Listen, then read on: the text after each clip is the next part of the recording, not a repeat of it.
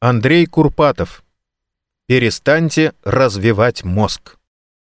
Первый публичный психотерапевт в стране и основатель интеллектуального кластера «Игры разума» Андрей Курпатов написал для собака.ру колонку о том, почему мы все становимся глупее, но тренинги и медитации нам не помогут. Идея развития, в частности мозга, может интересовать человека в двух случаях. Первый. Все настолько плохо, что он уже и сам замечает, что люди воспринимают его как дегенерата, Обычно идиоты уверены в собственной непогрешимости в любой спорной ситуации считают таковыми окружающих, поэтому этот вариант маловероятен. Второй. Человеку банально нечего делать. В результате он рандомно клюнул на модную и бессмысленную затею. Впрочем, сам факт, что его мозгу нечем заняться, наводит на печальные размышления — это завязка, и к ней мы вернемся чуть позже. А сейчас давайте поймем, способен ли вообще наш мозг к какому-либо прогрессу. Основная метафора в отношении развития мозга — гимнастическая. Мол, можно накачать мышцы в спортзале, а мы предлагаем вам накачать ваш мозг нашими замечательными тренингами, нейродиетами, медитациями с осознанностью и так далее — Согласитесь, звучит логично, да и метафора красивая, но на самом деле она хромает на обе ноги. Во-первых, хромота сугубо физиологическая. Мозг — это орган, в ряду других органов — сердце, почки, селезенка. А мышцы — это часть опорно-двигательного аппарата. Развивать аппарат — это нормально, а работу внутренних органов можно только оптимизировать. Во-вторых, хромота анатомическая — Объем мышечной массы человека, решившего стать Шварценеггером, может увеличиваться в разы от начального уровня хилости, но куда расти мозгу? Он локализован в ограниченном объеме черепной коробки. Все, что мы можем, сделать так, чтобы он в рамках предустановленного функционала и заданных объемов стал работать чуточку лучше. Насколько велико это чуточку? Сразу предлагаю не обольщаться. Представьте, что у вас есть целый год свободного времени и доступ к лучшим научным центрам по развитию когнитивных способностей. В течение этого времени самые крутые специалисты будут тренировать вас со всем возможным тщанием, потому что вы известный научный журналист и пишете книгу «Стать умнее». Она, очевидно, станет мировым бестселлером. Ради такой рекламы грех не постараться. Все передовые силы собраны и брошены в бой. Удар принял на себя Дэн Хёрли, тот самый человек, который поставил над собой этот эксперимент. Его произведение появилось и стало хитом, но поумнел ли журналист? Он отвечает с юмором, мол, наука развития мозга еще молодая, так что это не начало конца, а только конец начала. Потому не будем придираться. Дэн, прошедший все красочно описанные им круги ада, скромно резюмирует полученный результат. Прибавление ума. Скорее да, чем нет.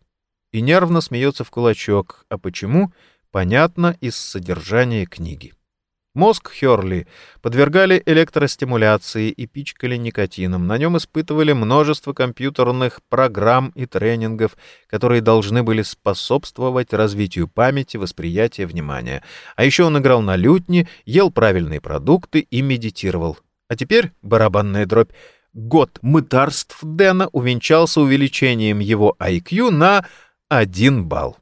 По результатам МРТ-сканирования никаких изменений в межнейронных связях его префронтальной коры по сравнению с остальным мозгом обнаружено не было. Конечно, Дэн многому научился за этот год, будем честны до конца. Особенно ему понравилось играть на лютне, а вот медитация, например, несколько достала. Какие-то тесты он стал выполнять лучше, какие-то, впрочем, хуже. Игра этих показателей и вводит нас в заблуждение. Например, вы не можете изменить размеры своей рабочей памяти. Вы в силах освоить специальные мнемотехники, но это тренировка не памяти, а навыка. Проще говоря, если вы научились ловко запоминать длинные ряды чисел, то эта способность не распространится на слова и имена. Механика останется такой же, ее не разовьешь. Теперь три серьезных вывода. Во-первых, если вы с собой что-то делаете, и это что-то не вредит вашему здоровью, это лучше, чем лежать на диване. Поэтому Дэн и посмеивается. Во-вторых, если функции мозга нарушены, вследствие черепно-мозговой травмы, инсульта, синдрома дефицита внимания и гиперактивности у детей, то их действительно можно и нужно попытаться компенсировать. В-третьих, не существует какого-то абстрактного ума. Интеллект нужен человеку для решения конкретных жизненных задач, личного свойства, достижений в бизнесе или науке, профессионального роста. Уже существующего у вас мозга вполне достаточно. Если вам что и нужно совершенствовать, так это навык создания более сложных интеллектуальных объектов, качественных, подробных, многомерных моделей реальности. А это вопрос обучения. В свое время были популярны тренинги личностного роста.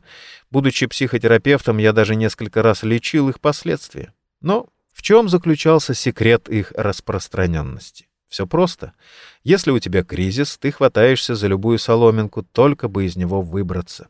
Нынешняя мода на развитие мозга — те же яйца, только в профиль.